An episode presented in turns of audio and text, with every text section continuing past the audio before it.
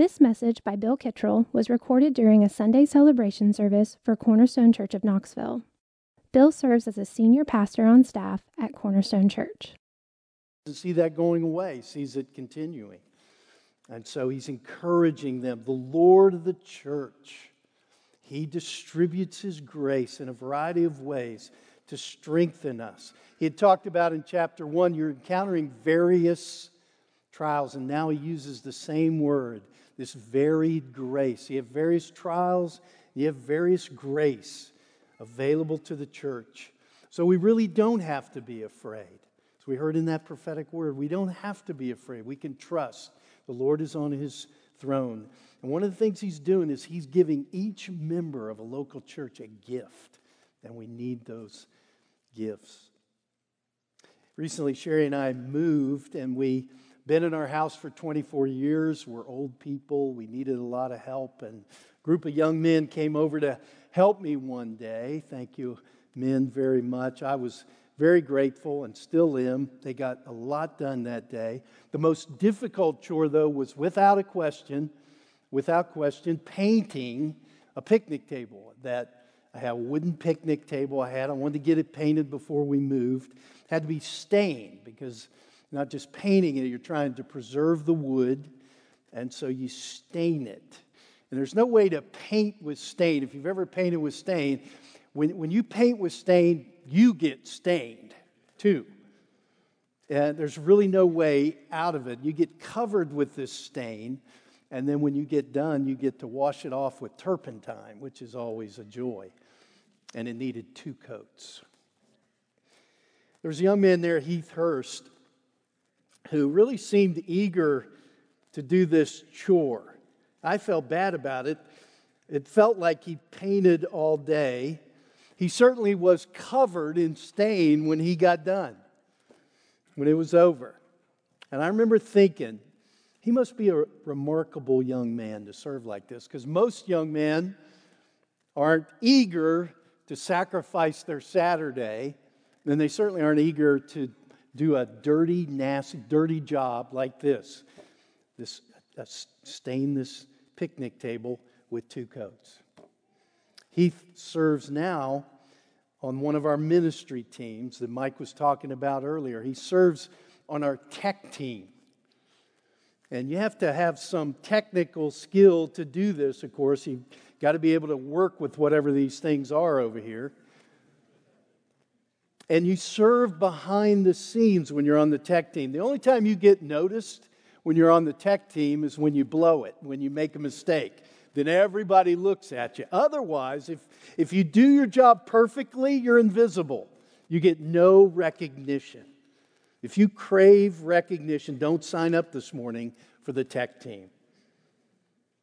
Sounds like the perfect position, doesn't it? For a young man who will give up a Saturday to paint somebody's picnic table. Perfect position. The Lord gives gifts. I think Heath has a gift. I think that's evidence of grace. The Lord gives abilities, He gives strength. And we should all thank God this morning for Heath and all the people that he represents. There's so many people like that in our local church. We should be humbled and we should be so thankful. Because, and we should give glory to God. That's what this text is all about. Because it's Him at work. It's the Lord of the church giving us what we need to fulfill His purposes. And I think the question for all of us today is what is our gift? And where can we serve? So let's look at this text closely. Verses 8 through 11, remember the one another's. There are three now in verses 8 through 11. There's love one another, show hospitality to one another. He's talking about the church. And now in today's text, serve one another, love one another, show hospitality to one another, serve one another. It's clear that in Peter's mind, he's linking this this loving one another and serving one another. Showing hospitality is a way to serve. he's picturing the church as God's house. God's the owner of the house, and all the members are stewards. They're given gifts that they, they need to use for God's house.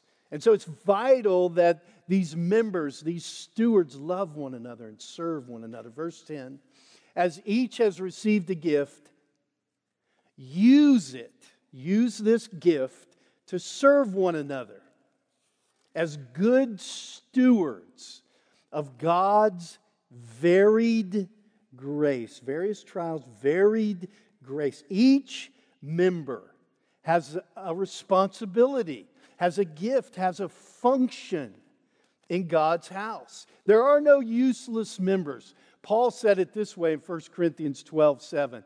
To each is given the manifestation of the Spirit, a spiritual gift for the common good.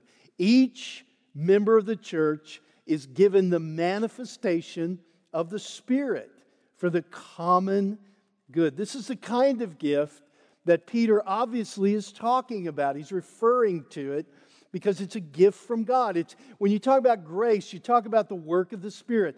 These gifts are spiritual gifts. They're manifestations of the Spirit. Any ability that's empowered by the Spirit and used in any ministry in the church is what he's referring to. There, there are gifts that are related to natural abilities like, you know, maybe teaching or administration. There are other gifts that seem more miraculous, like prophecy or the gift of healing, being able to pray for people and see them healed of sickness or discerning spiritual issues.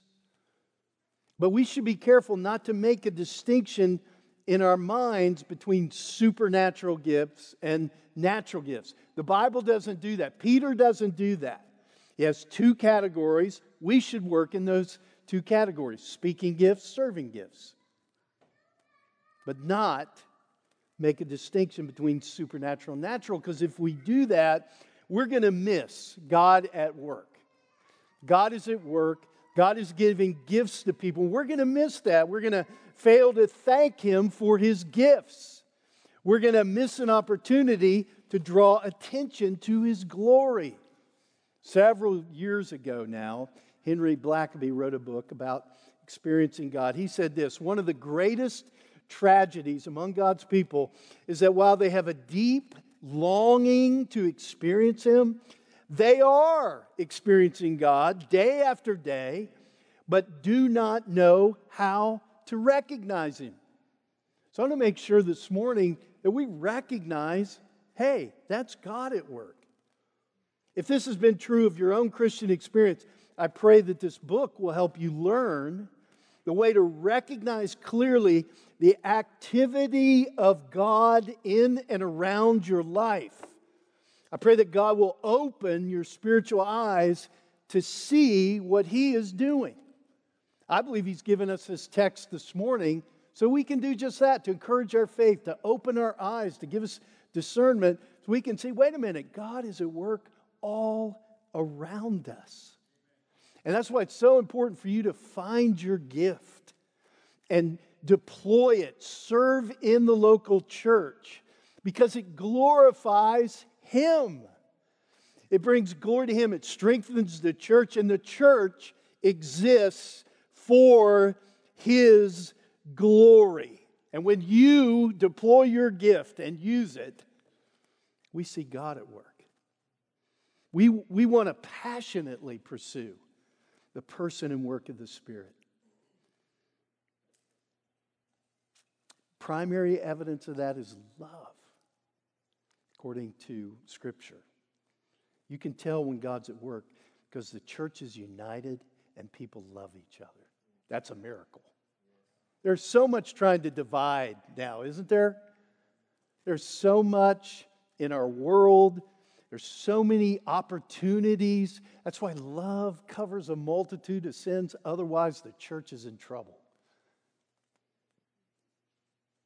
We want to passionately pursue the person of the work and work of the Spirit. That's the purpose of this gathering today. I love the fact that Sunday is always unpredictable. I'm always surprised.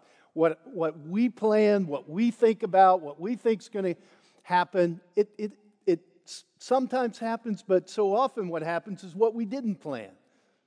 And if you're discerning, you'll notice this that the, the Lord just had a plan. We didn't plan that, He planned that. We can miss this if we, if we don't think biblically about these gifts. John Wimber, the man, he's gone to be with the Lord now, but he was a great theologian and he was very good about spiritual gifts. And he was commenting on 1 Corinthians 12 in a book he wrote called PowerPoints.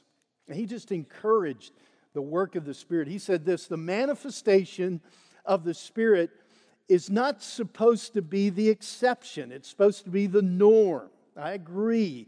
God's empowering presence should be evident in the church. We need that, don't we? To how many of us does God give spiritual gifts? It's so clear. To everyone. Someone might think, not to me. What Paul or Peter is talking about hasn't ever happened to me. But John Wimber's answer is yes, it has. you just didn't have the theology, the practice, or the encouragement to recognize it and respond. And I think that's why the Lord has given us this text this morning. He wants to encourage us, He wants our theology to be biblical. He wants us to understand, practice better, and He wants to encourage us. Peter, Peter would just agree with John Wimber. Each has received a gift, use it to serve one another. God has given you a spiritual gift, and it needs to be used in the context of the local church. Your gifts have been given to you graciously, freely. It's a favor. He's imparted a gift to you. Our church is going to be weaker if your gifts are not discovered and used. Serve one another, he says.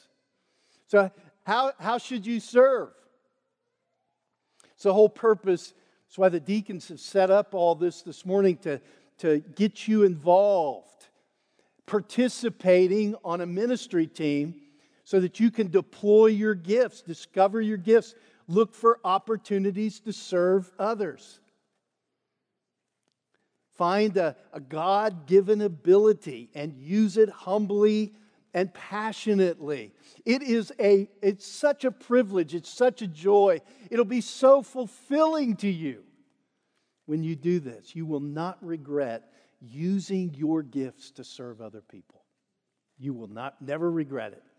Each, Peter says it bluntly, each has received a gift. Use it.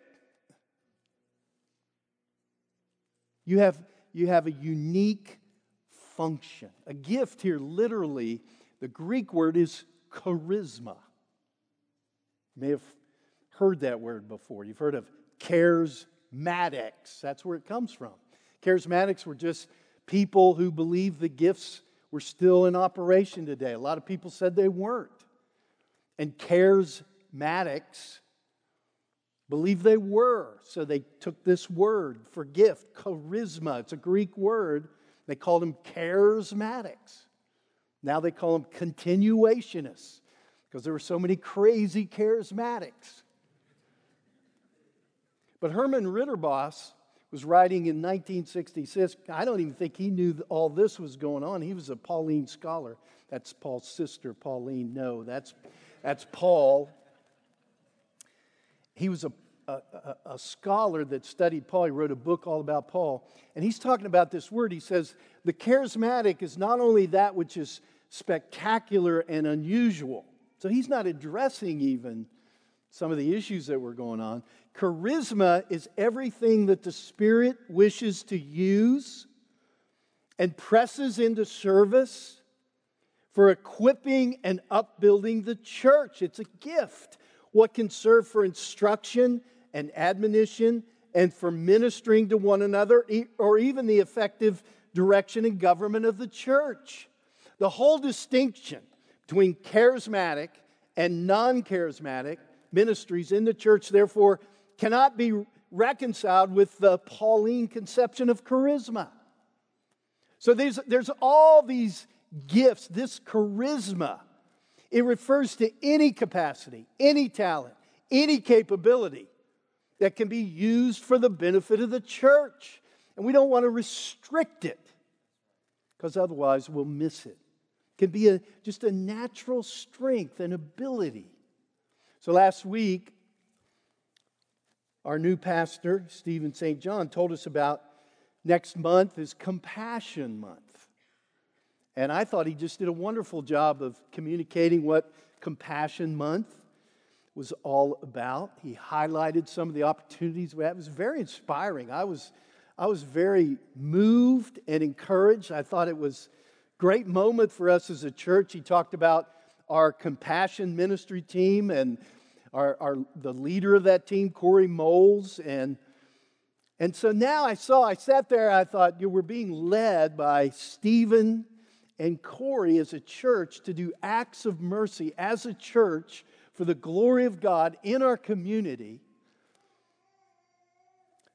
And it was powerful. And what was so powerful about it, I believe, is both of these men have a gift of mercy.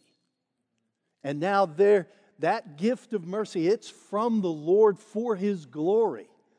But he has put that in our church so that we can more effectively be equipped to do works of ministry in our community.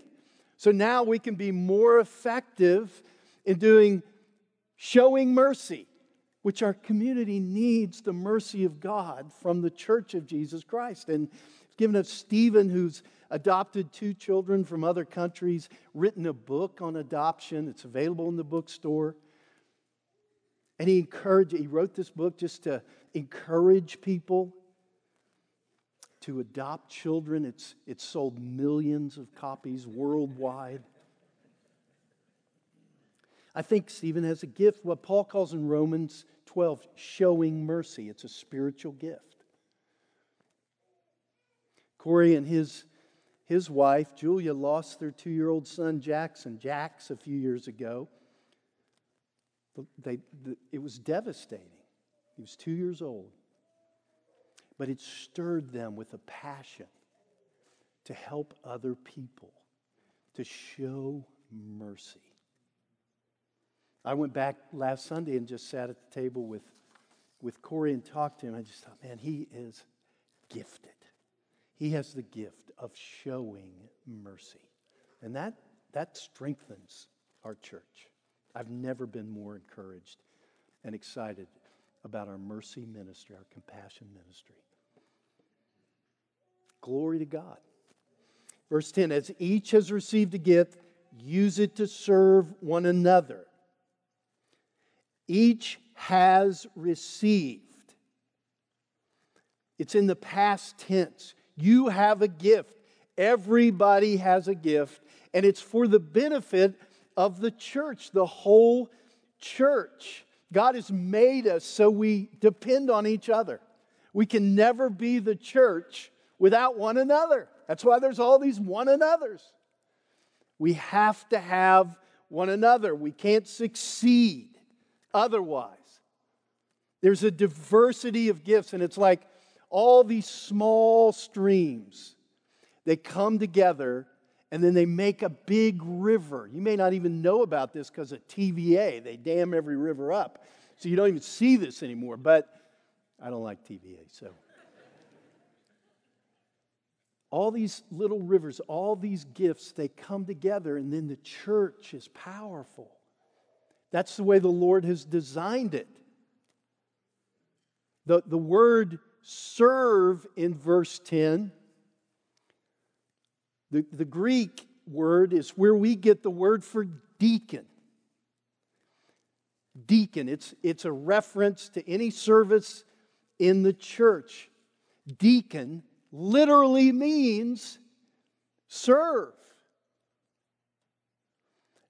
Deacons are, are servants on steroids. I mean, they are people, everybody wants to serve. They really, I mean, they just are servants.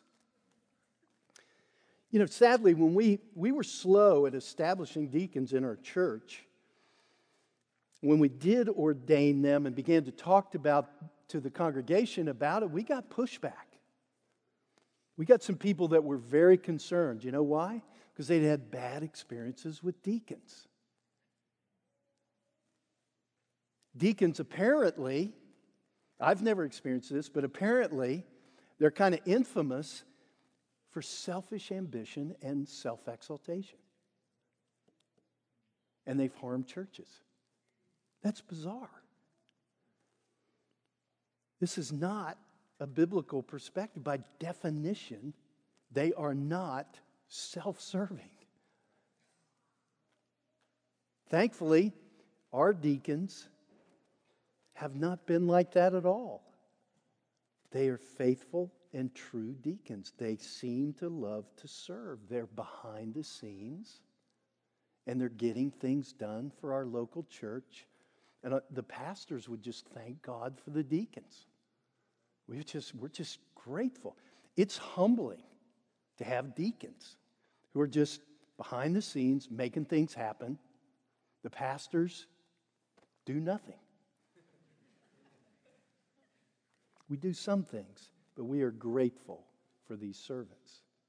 Jesus said in Mark 10, you remember, you know that those who are considered rulers of the Gentiles lord it over them, and their great ones exercise authority over them. But it shall not be so among you. But whoever would be great among you must be your servant, and whoever would be first among you must be slave of all. For even the Son of Man, God the Son incarnate, Jesus Christ, came not to be served, but to serve, to give his life as a ransom for many. This is the definition of true greatness.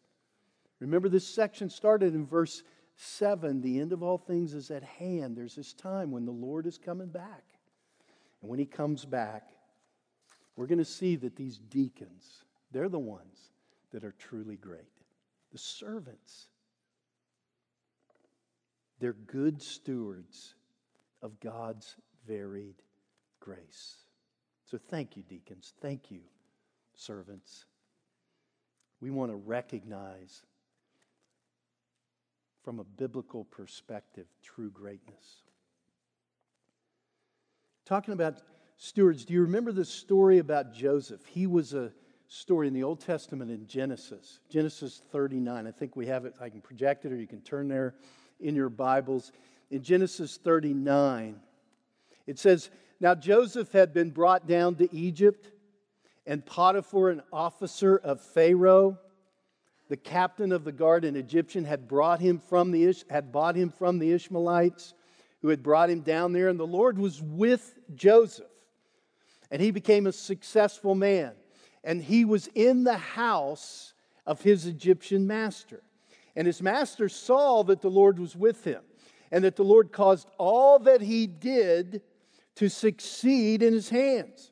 So Joseph found favor in his sight, in Potiphar's sight, and attended him. And he made him overseer of his house and put him in charge of all that he had.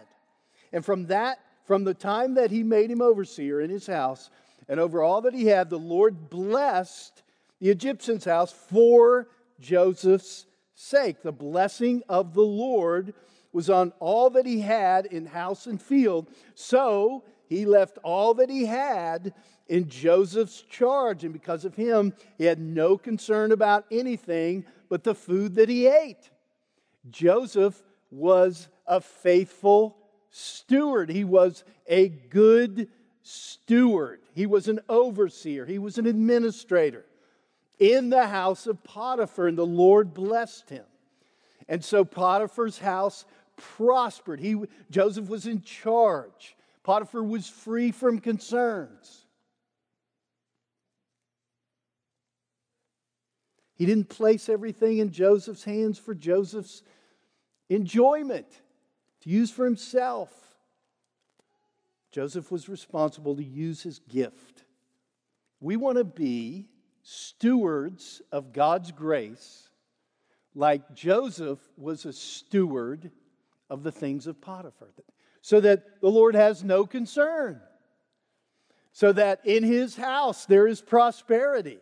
We want to be a faithful steward of the manifold grace of this various grace that we've received. But you know, stewardship is subject to abuse. Remember, Jesus told a parable of the dishonest steward or manager to his disciples. There was a rich man who had a manager, and charges were brought to him that this man was wasting his possessions. Everybody listening would have known what he was talking about. There are stewards who waste the possessions of the one that owns the house. So, to be a steward, the implication is that you're being entrusted with something, and your job is to be trustworthy, to be faithful. Paul, talking about grace and ministry in 1 Corinthians 4, said, This is how one should regard us as servants of Christ and stewards of the mystery of God. Whatever your gift is, you can regard yourself as a steward of this grace. It's required of stewards they be found faithful. So, this is a calling this morning. You've, you've received grace in these gifts that the Lord has given you. Each one has a gift, and He has you in the church to use those gifts for His glory. Jerry Bridges, in his wonderful book, Transforming Grace, talks about spiritual gifts. Before he died, he was our good friend. I used to accuse him of being a charismatic. We had a lot of fun with that. And he said this in, in Transforming Grace the spiritual gifts we have and the ministries we perform are gifts of God's grace. None of us deserves the gifts he or she has been given. They're given to us by God's undeserved favor to us through Christ. This means the most worthy and the most unworthy of all Christians both receive their gifts and their ministries on the same basis. The unworthy person surely does not deserve his gift, but neither does the most worthy. That's what, make it, that's what makes it grace. They both receive them as unmerited favors from God. So never get annoyed at people who don't have the gift you have. That would be terribly wrong. All right, let's look at the gifts quickly. Whoever speaks, two categories. Whoever speaks as one who speaks oracles of God, whoever serves, verse 11, as one who serves by the strength that God supplies. So there's gifts of speaking, things like the word of wisdom. We find gift lists in the New Testament. Peter doesn't go into the detail, he just gives two categories. And none of the lists in the New Testament are exhaustive. They're not meant to be exhaustive. One time Paul will mention these, another time he'll mention these. Peter doesn't even mention details, just creates categories. So there, there's just the, the number of gifts is really based on God's varied grace. How many gifts do you think He has? How many stars does He have? Have you counted the grains of the seashore lately? I mean, He has, there are so many gifts, and there's diverse as the people in the church. That's what's so wonderful about it. Just like, wow, that's a gift of the Spirit. That person just looking at these new members this morning, you just look there and you think, gifts. Just think of the gifts. At least I was thinking that because I was thinking about this message. I just think how many gifts are rep, you know, represented on this stage. God is good. Peter just divides them into two categories speaking gifts like word of wisdom or word of knowledge, prophecy, speaking in tongues, teaching, preaching. And then he talks about gifts of service. So, speaking gifts, he says this whoever speaks as one who speaks oracles of God. Whoever speaks as one who speaks oracles of God. This, this word in the New Testament, it, it's used of speaks, it's used of teaching, it's used of preaching, it talks, it, it's used when we talk about prophesying or exhorting or sharing a testimony. These are speaking gifts. And the, the primary focus seems to be when the church is gathered, but it certainly goes beyond that. Like if, if someone is trying to comfort someone who is sick, and they're, it's just private conversation, or a, a biblical counselor. Whoever speaks when you're giving counsel, as one who speaks oracles of God. It's in classical Greek, the Greek here was used to, to be, it was a reference to the spoken word of some God. In the, in, in the Old Testament, in the Greek translation, it was always translated the word of the Lord. In the New Testament, it refers to the Old Testament scriptures. So Paul says the Jews were entrusted with the oracles of God. Clearly, Peter thinks these speaking gifts are powerful. And it's serious. when you speak as one who speaks oracles of God, that's scary. It says, be careful, be faithful, be prayerful. I'm reminded, Paul told the Corinthians, who's sufficient for these things? For we are not like so many peddlers of God's word, but as men of sincerity, as commissioned by God in the sight of God, we speak in Christ. You're just humbling who's sufficient for these things. Peter wants those with the speaking gift to be conscious that whoever's speaking, they're not just giving their own opinion here. It's a spiritual gift. The second thing he talks about is the service gift. Whoever serves should serve as one who serves by the strength that God supplies. So if you are a servant and you've been serving and you are weary, the Lord wants to strengthen you through this text this morning.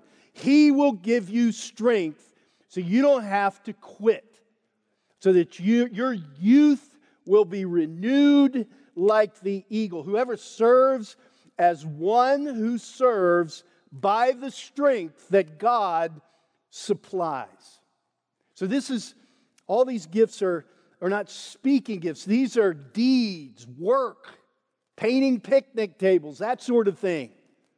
Motivated by Christian love in the community. The New Testament mentions things like helps. Specifically, helps. There's a gift a spiritual gift called helps. I can name names of people in our church who have that gift. Administration, they get things done. There, there are gifts of administration. Gifts, is just called service. He has a gift of service, a gift of giving, gift of leadership, gift of showing mercy. All these are these serving gifts in this category that Peter's talking about. And again, there's just a variety of gifts. And in the New Testament, we don't have them all. What is your gift?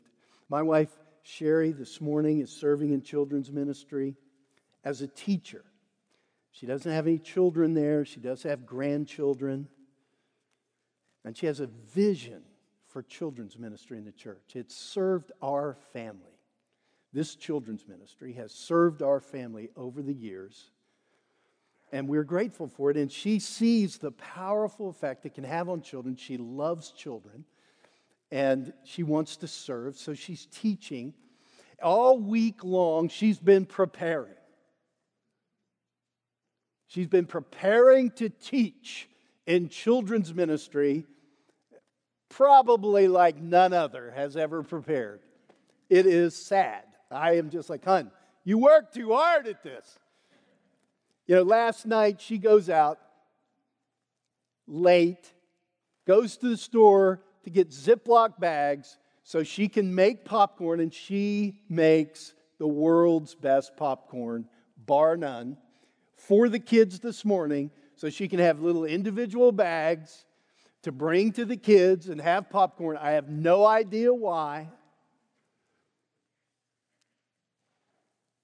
I think it's a spiritual gift. Sometimes I think she's crazy, but I think it's a spiritual gift. Sherry is a pastor's wife. What's that mean to you? How should she fulfill this role? We've had a lot of comments over the years that oh, she's a pastor's wife. She doesn't seem like a pastor's wife. I love to just, you know, what, what exactly is a pastor's wife? What's, what's a pastor's wife look like according to Scripture?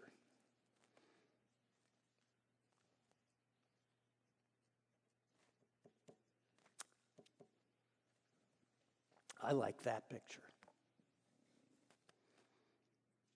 It's a spiritual gift that she has, I think, to just help. She's a helper. She loves to help. And again, she represents so many teachers in that room this morning. Find your gift and serve others for the glory of God, and you'll be a great pastor's wife. You'll be a great mom. You'll be a great mom mom.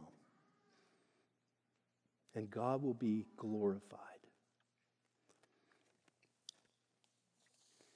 I want to conclude with the great end that we have and why we serve, why we try to discover and deploy our gifts, why we want to find our gift, and why we want to serve others. It's very clear in the text in verse 11.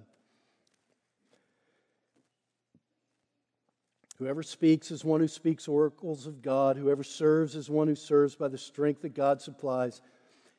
Why? Here's the purpose. In order that in everything God may be glorified through Jesus Christ, through the gospel. The only way we can glorify God is to be reconciled to God first and foremost through the death and resurrection of Jesus Christ, through his life, death, and resurrection. It's the good news that he is our substitute. And when we trust in him, we can be reconciled to God. And now we can glorify Him. And how do we do that? Well, we, we can do that through our gifts that He has given us. It's like grace upon grace. This is the aim of these gifts that He's given us. God does everything for His glory. And this is the goal of our Christian lives. We want to glorify Him. He want, his glory is not just one attribute, one characteristic. It's the sum of all his attributes. It's his glory. And he does everything for the praise of his glory because it's for our joy. He's the one being that can exalt himself, and it serves all of the universe. We want him to do everything for his glory. All of us, we do everything for his glory we use our gifts for His glory. And we will be transformed by His glory. To Him, Peter just breaks out now in praise. This last section of verse 11 to Him. He, this is an emotional moment. It's a doxology. He is just giving, he just stops like Paul does in Romans 11 and just breaks out into praise. To him belong glory and dominion forever and ever. Amen. And everybody says, Amen. Amen. Let's do it today. We're going to sing, Oh, for a thousand tongues, to sing our great Redeemer's praise. Let me invite the band up. Lord, we want to respond like Peter to you be glory. And dominion forever and ever. We're not adding to your glory, it's the glory you already have, Lord. We're just drawing attention to it. We're magnifying it. We're blessing you by with our mouths and with our songs and with our instruments, Lord. We're drawing attention to your glory. You are glorious. You have dominion. And so, Lord, we want to sing your glory this morning. In Jesus' name, amen.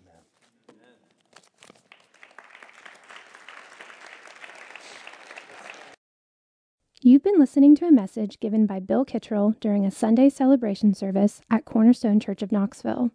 To find out more about Cornerstone Church of Knoxville, visit us at www.cornerstonechurchofknoxville.com or call our church office at 865 694 4356.